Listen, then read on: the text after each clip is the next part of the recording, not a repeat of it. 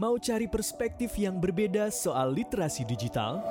Temukan jawabannya di Cyberkreasi Talks. Menghadirkan para pakar dari jaringan pegiat literasi digital. Cyberkreasi Talks.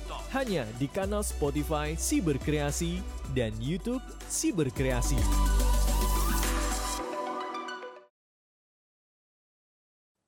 Halo semuanya, apa kabar?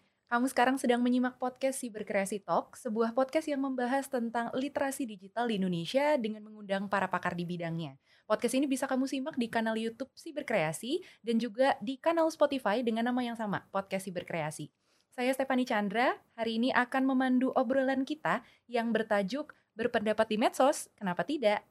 Nah, kita sudah kedatangan tamu spesial kita hari ini, Mbak Gilang Desti Parahita, SIPMA, seorang dosen ilmu komunikasi di Universitas Gajah Mada, kandidat doktor di bidang Culture, Media, and Creative Industry atau CMCI di King's College London, juga anggota komunitas Jaringan Pegiat Literasi Digital atau yang disingkat JAPELIDI. Halo Mbak Gilang, apa kabar? Halo Mbak Stefani, kabar Halo, baik. kabar Gimana baik kabar ya. Mbak Stef? Juga teman-teman yang menyimak podcast ini, moga-moga semuanya baik ya. Amin, semoga semuanya sehat. Terima kasih banyak Mbak sudah berkenan hadir di Cyberkreasi Talk kita kali ini. Eh, Iya, Mbak Gilang kan nih sebagai seorang dosen, terus juga eh, anggota komunitas di Japelidi gitu ya. Terus Betul. juga eh, ternyata seorang peneliti dan akademisi di bidang new media. Boleh cerita sedikit nggak Mbak? Apa sih yang membuat Mbak Gilang akhirnya kecemplung di bidang ini? Terus aktivitas-aktivitas dan kegiatannya tuh apa aja sih? Meliputi apa aja?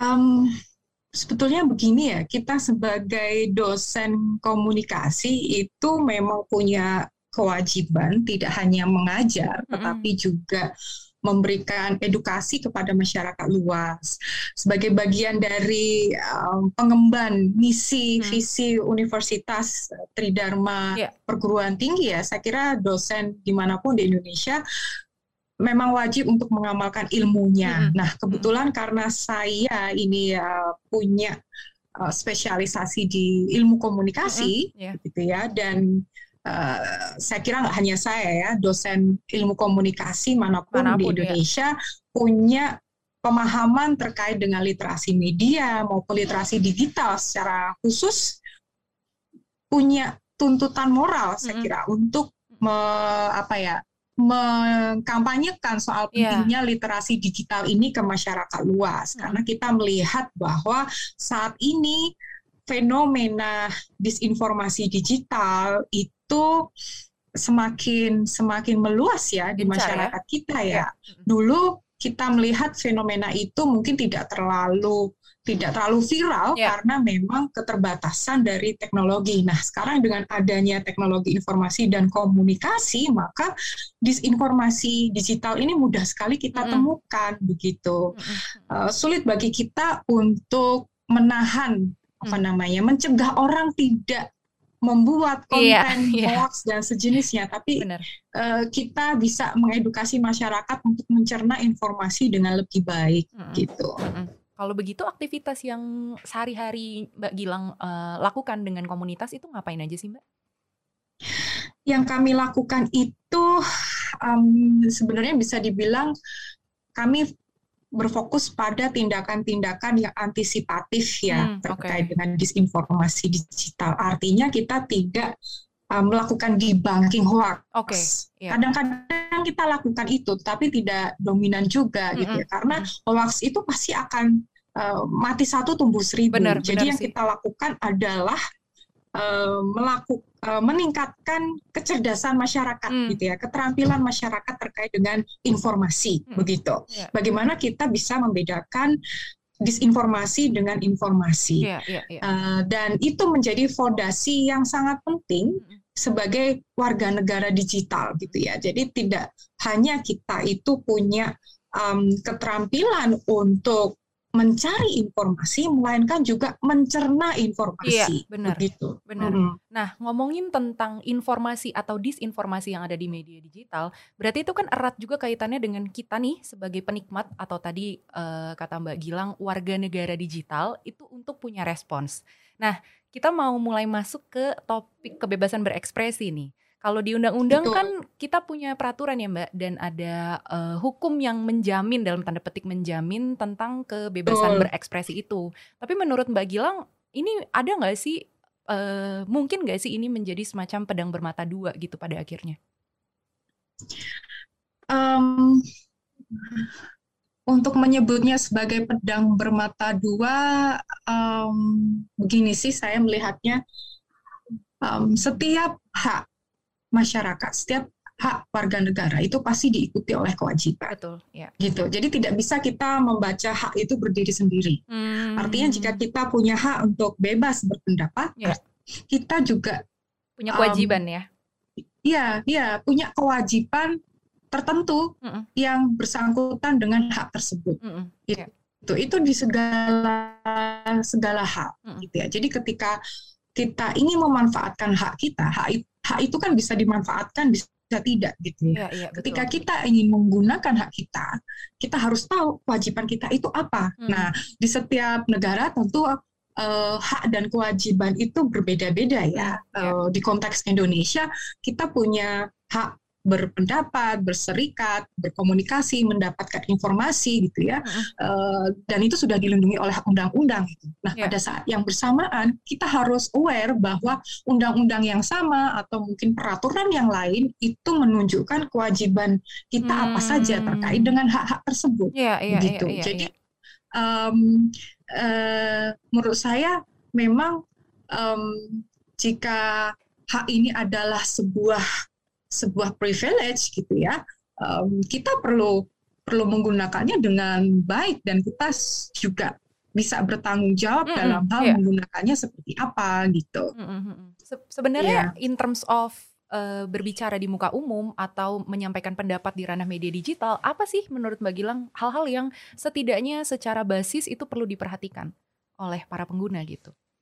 Um, sebetulnya ini sama seperti kita berhubungan dengan orang lain di dunia nyata ya, hmm, yeah, yeah. tidak hanya di dunia digital gitu. Hmm.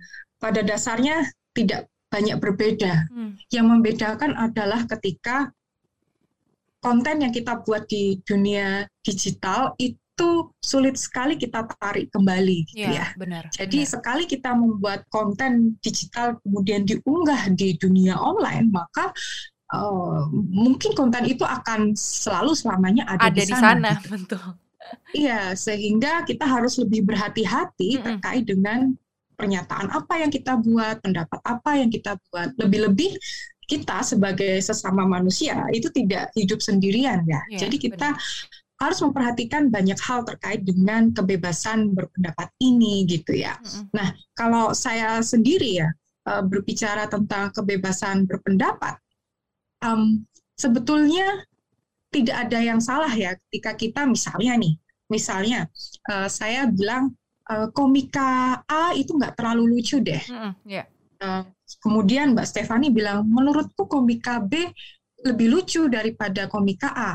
Um, tapi tetap aja komika A menurut saya uh, lumayan lucu sih. Gitu. Mm -hmm. Nah semua orang bebas kan berpendapat mm -hmm. tentang sesuatu hal. Yeah gitu. Bahkan uh, misalnya mengatakan, wah Mbak Gilang menjadi uh, narasumber podcast tidak terlalu menarik nih misalnya. Yeah, yeah. Itu bebas orang bisa berpendapat seperti itu hmm. gitu ya. Opininya Yang ya. kemudian menjadi pertanyaan adalah uh, apakah setelah pendapat itu dilontarkan di media sosial ada pihak-pihak yang merasa misalnya harga dirinya, hmm. reputasinya, martabatnya itu uh, tersinggung misalnya, yeah, yeah, yeah. atau dia merasa nama baiknya tercemar mm. dan karena ini sifatnya subjektif gitu ya, jadi kita nggak bisa mengatakan um, kalau saya sudah berpendapat A B C D yang iya, mungkin yeah, yeah. terdengar jelek, terdengar menghina pihak lain,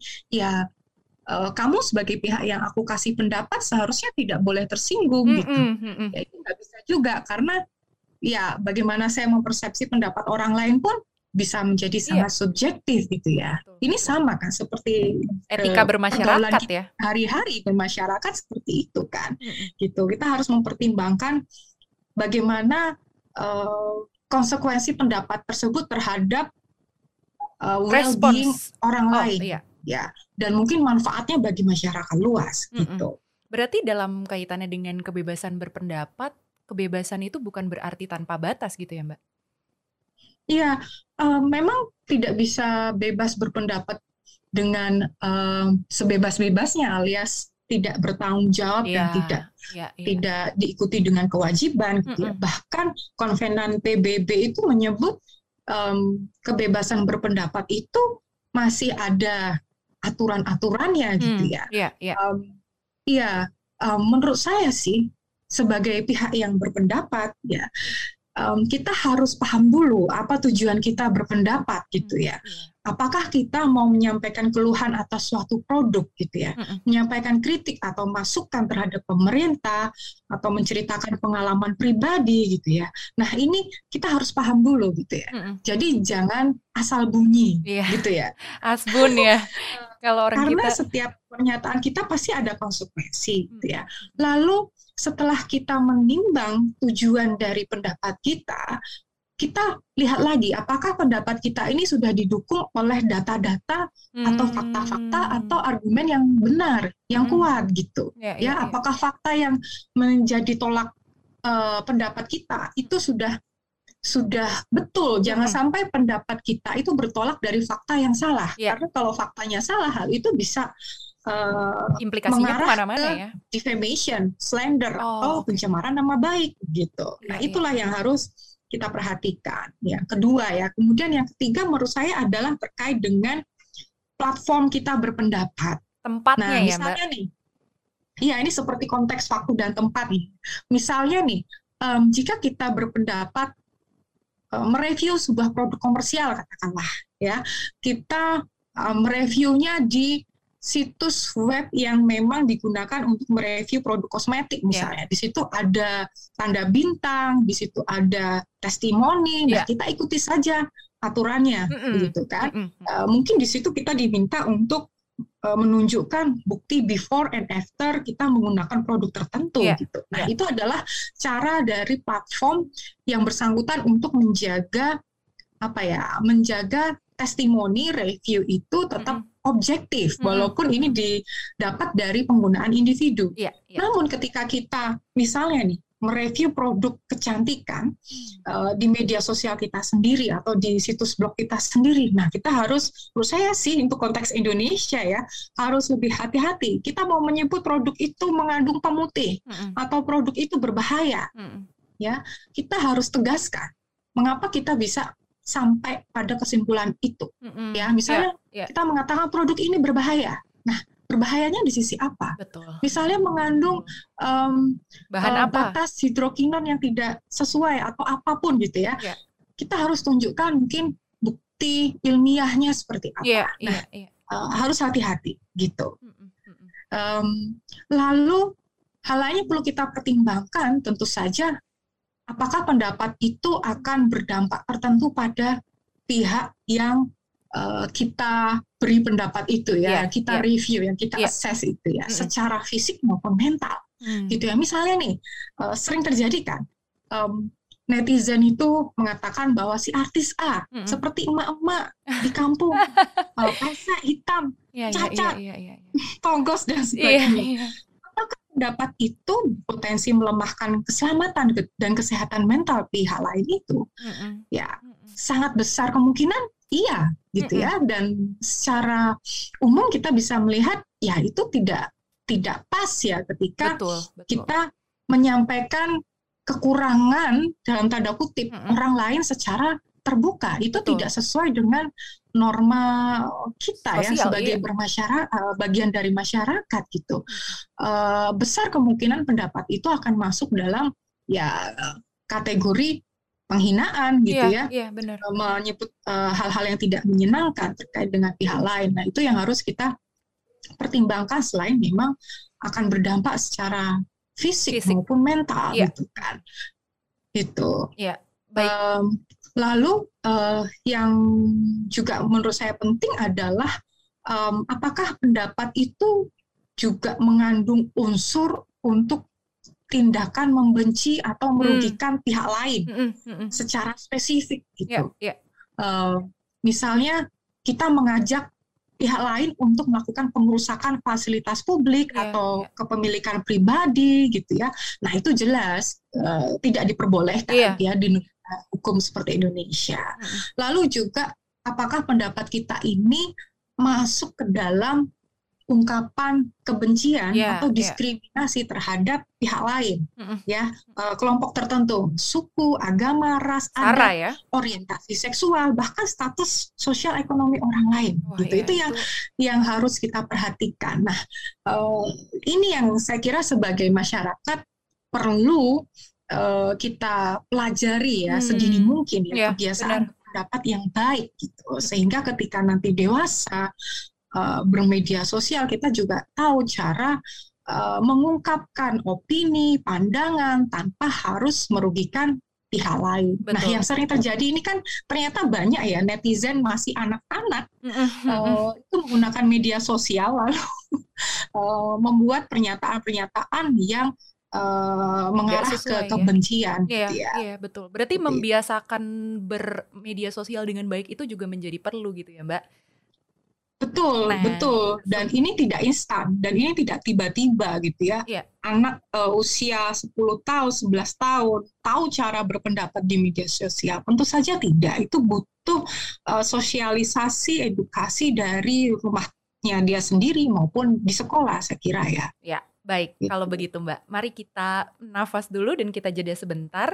Teman-teman, uh, tetap saksikan si berkreasi talk kali ini. Kita, habis ini kita akan membahas lebih jauh lagi tentang kebebasan berekspresi, uh, khususnya kepentingan-kepentingannya, serta apa sih yang hal-hal yang harus kita perhatikan dalam kaitannya dengan berekspresi di media sosial. Jangan hmm. ke mana-mana, tetap di si berkreasi talk. Si berkreasi talk. Talk. Teman-teman, selamat datang kembali di Siber Kreasi Talk. Di segmen yang pertama tadi, kita sudah membahas tentang kebebasan berekspresi. Dan ternyata yang disebut dengan kebebasan berekspresi yang adalah hak kita sebagai warga negara itu nggak lepas dari tanggung jawab ataupun kewajiban kita. Di segmen yang kedua, bakal lebih seru lagi nih teman-teman, tentang apa sih hal-hal yang perlu diperhatikan dalam kaitannya ketika kita mau menyuarakan sesuatu di media sosial. Kita masih bersama dengan Mbak Gilang di sini. Uh, mau tanya nih Mbak, tadi kan di segmen pertama kita udah ngomongin tentang kebebasan berpendapat sebagai sebuah hak yang harus diimbangi dengan kewajiban kita juga. Artinya harus memperhatikan hmm. kaidah-kaidah dan harus sesuai hmm. atau taat aturan begitulah. Menurut Mbak Gilang, apakah Betul. itu seharusnya membuat kita jadi bungkam gak sih? Membuat kita jadi takut uh, malahan ya udahlah daripada gue ribet mengikuti aturan lebih baik gue diem aja gitu. Diem aja gitu ya. Iya, iya. Sebetulnya yang memiliki perasaan itu mungkin belum belum uh, mempelajari betul ya hmm. tentang haknya sebagai warga negara. Yeah, yeah. Menurut saya Eh, terutama kaitannya dengan hak politik gitu yeah, ya. Yeah, yeah, yeah. Setiap warga negara Indonesia itu berhak sekali untuk berpendapat di mana pun forumnya. Mm -hmm. Dulu mungkin forum untuk berpendapat itu terbatas ya di warung kopi, di ruang-ruang yang lebih privat, yeah. diwakili oleh uh, mungkin orang-orang terpilih uh, yang duduk di majelis mm -hmm. gitu ya. Dan kita tidak tahu persis apa yang mereka katakan di sana. Yeah. Tetapi sekarang dengan adanya pers konvensional, apalagi dengan adanya teknologi informasi dan komunikasi, sebetulnya tidak ada tidak ada masalah gitu ya. Kita mau berpendapat di forum mana pun hmm, gitu ya, yeah. Ya. uh, di media sosial, di media online, ini adalah sebuah hak kita sebagai warga negara dan memang teknologi harus kita manfaatkan untuk memperkuat demokrasi, yeah. gitu ya, bukan untuk menghambat demokrasi uh, gitu. Atau malah ya.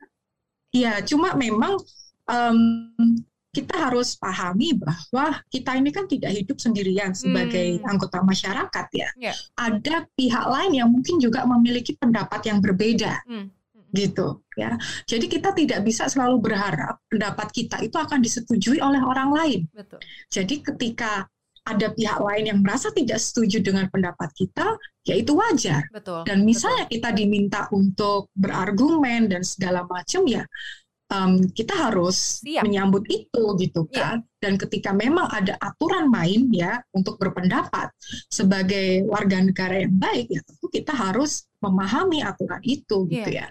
Uh, buat saya ini sebetulnya bukan hal yang sulit ya mm -hmm. sebetulnya um, untuk dilakukan oleh warga negara kita gitu ya. Yang menjadi sulit adalah memang um, sejak kecil kita tidak dibiasakan Biasakan, untuk berpendapat, betul, betul. gitu ya. Iya. Baik di lingkungan keluarga maupun di lingkungan sekolah, mm -hmm, gitu. Benar. Jadi ketika kita punya suara yang berbeda, ini terlepas benar atau salahnya yeah. uh, suara itu ya, um, kita uh, dianggap tidak konform selama eh, hmm. uh, secara sosial kita dianggap tidak menjadi bagian dari kelompok tersebut kalau kita tidak punya pendapat yang sama, sama penampilan yang sama betul. ya kan cara berekspresi yang sama gitu kita merasa tidak nyaman yeah gitu ya dengan perbedaan ini gitu ya.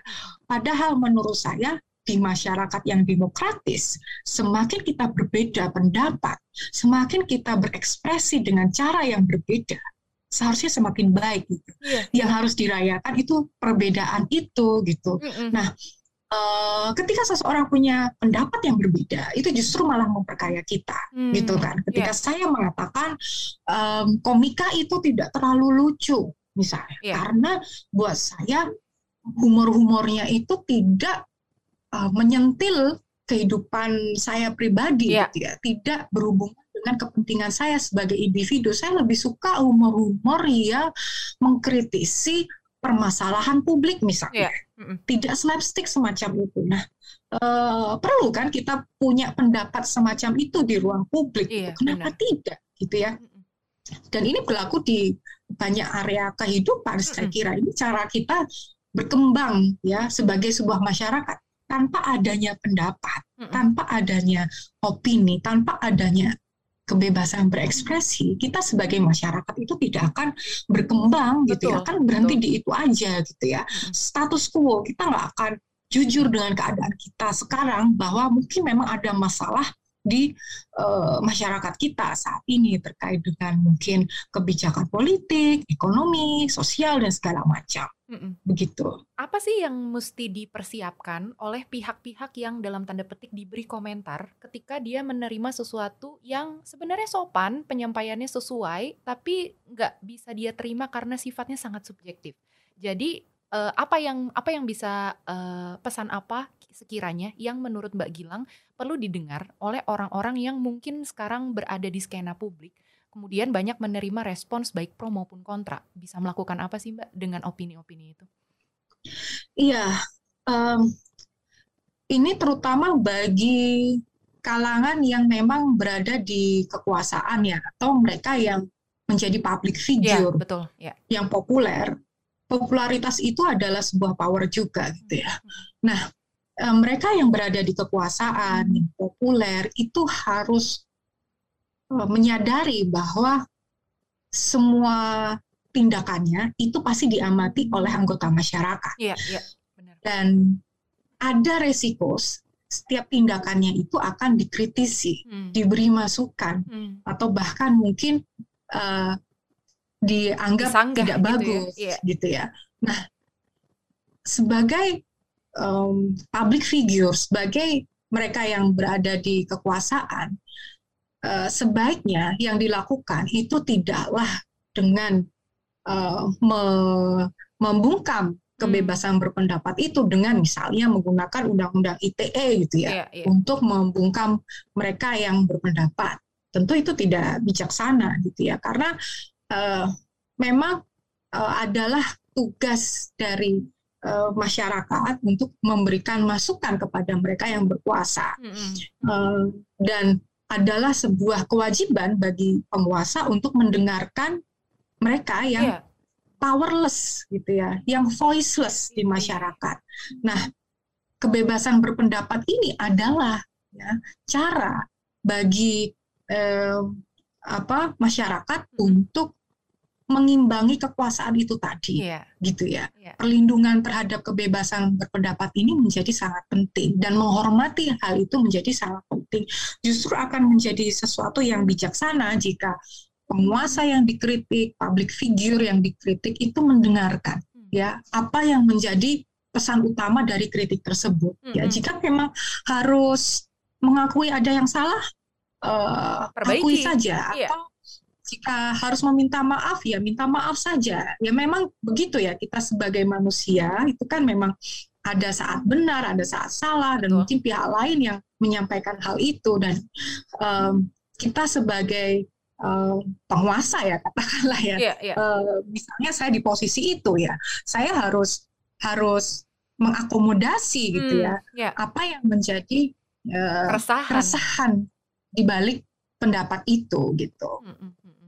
Kalau ngomongin tentang efek samping atau keberlanjutannya, kadang-kadang kalau kita menyampaikan sesuatu khususnya di ranah digital, itu kan jejaknya mungkin akan sangat sulit sekali hilang atau bahkan nggak akan pernah bisa. Betul. Lalu kemudian mm -hmm. muncul istilah yang disebut dengan cancel culture, yang mungkin pada beberapa kejadian itu kemudian akhirnya menghalangi atau membatasi orang ini untuk kemudian melangkah atau mungkin mengganggu karirnya dan segala macam. Menurut Mbak Gilang, apakah itu merupakan salah satu taktik atau cara yang disebut yang yang yang notabene merupakan gatekeeper atau menjadi penghalang justru untuk orang jadinya nggak berani melakukan apa pun? Um, ya, memang uh, fenomena itu biasa kita sebut dengan cancel culture ya. Jadi ketika netizen merasa bahwa suatu sosok figur bahkan mungkin produk dan institusi komersial itu dianggap tidak sesuai dengan sesuai, ya. value ya. yang saat ini diyakini secara kolektif ya. Ya, uh, mereka melakukan boykot hmm. atau penolakan hmm. atau um, setidaknya uh, memberikan level tertentu terhadap sosok terse tersebut ya. ya misalnya ya kemarin kasus Saiful Jamil gitu ya hmm. um, menurut saya ini bukan hal yang benar-benar baru ya hmm kita sudah melihat cancel culture ini sejak dulu. Um, banyak aktivis di masyarakat yang misalnya mengajak untuk tidak menggunakan produk jaket atau tas yang terbuat dari kulit, kulit. hewan, ya. gitu kan. Nah itu juga sebuah cancel culture, gitu ya. Cuma oh, ketika iya, ya. ketika hal itu disampaikan di media sosial dan kadang-kadang tindakan yang kita kritisi tindakan yang ingin kita cancel itu juga muncul pertama kali di media sosial. Misalnya J.K. Rowling yang membuat pernyataan seakan-akan dia homofobia gitu ya. Mm, yeah, yeah. Itu um, kemudian akan menimbulkan backlash ke uh, pihak yang mau di cancel itu yeah, kan. Yeah. Nah, uh, buat saya ketika ketika cancel culture ini bertujuan untuk mengkritisi diskriminasi ras, uh, rasisme, kemudian hal hal-hal yang dianggap merugikan masyarakat secara luas, gitu ya, misalnya seksisme, uh, pelecehan seksual dan segala macam yang melanggar norma-norma kita tidak masalah, ya, gitu ya. Betul. Itu adalah sebuah cara untuk uh, Mem bahkan menurut saya ya, gitu. to voice the voiceless ya. and to empower the powerless gitu hmm, kan. Hmm, yeah, yeah, uh, yeah. Tanpa adanya cancel culture, mungkin persoalan Saiful Jamil, persoalan homofobia itu dianggap um, tidak tidak apa namanya, ya tidak masalah gitu. Yeah, kan. yeah. Padahal buat kita itu mungkin di masyarakat tertentu dianggap ya itu masalah. Yeah. Masa sih kita biarkan yeah, um, seorang uh, mantan gitu. narapidana kejahatan pedofilia misalnya itu melenggang kampung begitu saja yeah. di uh, televisi yang meminjam frekuensi publik yeah, publik gitu yeah, kan. Yeah, nah, yeah. itu yang yang kita ingin uh, lakukan dengan cancel culture. Tetapi jika cancel culture itu justru malah mengcancel hal-hal yang baik di masyarakat itu yang harus kita tolak yeah. gitu. Pertanyaan terakhir Mbak, apa sih harapan pribadi Mbak Gilang terkait dengan kebebasan berpendapat di media sosial secara umum untuk kita sebagai pengguna gitu? Um, menurut saya sih kita sebagai anggota masyarakat perlu menyadari hak-hak kita sendiri ya, ya sebagai ya. warga negara ya hmm. bahwa memang kita berhak untuk berpendapat ya mendapatkan informasi memproduksi informasi di berbagai konteks baik pertemuan publik tatap muka maupun termediasi ya. gitu um, dan hal itu memang harus kita budayakan ya bagaimana berpendapat dengan baik uh, di media sosial gitu ya. Artinya harus kita uh, dukung dengan fakta yang jelas, data-data dan kita berani untuk berargumentasi yeah, gitu yeah, ya. Uh, uh, semakin kita pandai gitu ya berdialektika gitu ya. jadi ada satu pihak berpendapat kemudian pihak lain Menyangga. menanggapi dan ini juga kembali menanggapi merespon itu ya ini justru adalah sesuatu yang sehat bagi masyarakat yang demokratis ya. siapa tahu dengan kita berdialog berdialektika secara luas di media sosial kita bisa menemukan solusi uh, menyepakati suatu hal ya. gitu kan uh, dan ini bisa melakukan apa ya hmm, uh, bisa menjadi sebuah apa ya uh, kritik terhadap status quo gitu ya bisa ya. menghasilkan sesuatu yang baik bagi semua pihak. Nah memang saat ini uh, masih ada beberapa pasal di Undang-Undang ITE yang menjadi kontroversi, yeah. terutama terkait pencemaran atau penghinaan uh, nama, nama baik. baik gitu ya. Nah uh, ini patut kita refleksikan gitu kan. Um, kita harus um, melihat secara proporsional. Sebaiknya ketika kita berpendapat itu memang uh, pendapat yang bermanfaat bagi banyak orang yeah. gitu ya. Tidak digunakan untuk menyerang pihak lain hanya untuk menjatuhkan pihak lain. Itu tidak benar gitu ya. Melainkan untuk mencari solusi atas suatu masalah atau mengekspos suatu masalah agar ini menjadi menjadi concern bersama agar kita bisa cari jalan keluarnya. Itu seharusnya. Ya. Begitu. Wah, luar biasa sekali. Terima kasih banyak Mbak atas insight-insightnya. Ternyata dalam kaitannya dengan uh, kebebasan berpendapat harus ada niat baik dalam arti mengkonstruksi sesuatu yang ingin dikritisi dan bukan isinya hanya penyerangan-penyerangan gitu ya Mbak. Mungkin itu Betul. yang teman-teman di sini terima kasih banyak juga sudah menyimak dan menyaksikan. Semoga pesan-pesan ini sampai dan kemudian bisa diimplementasikan dalam keseharian. Sekali lagi terima kasih banyak Mbak Gilang sudah hadir dan berbagi ya. dan uh, sama-sama Mbak Steph. Senang sekali uh, ada Mbak Gilang di sini dan uh, membuka horizon kita, membuka pandangan kita tentang kebebasan berpendapat. Uh, saya, saya Stefani Chandra akan menutup sesi kita kali ini. Selama uh, Terima kasih sudah menyaksikan dan sampai ketemu di episode selanjutnya. Dadah. Mau cari perspektif yang berbeda soal literasi digital? Temukan jawabannya di Cyberkreasi Talks. Menghadirkan para pakar dari jaringan pegiat literasi digital. Cyberkreasi Talks. Hanya di kanal Spotify Cyberkreasi dan YouTube Cyberkreasi.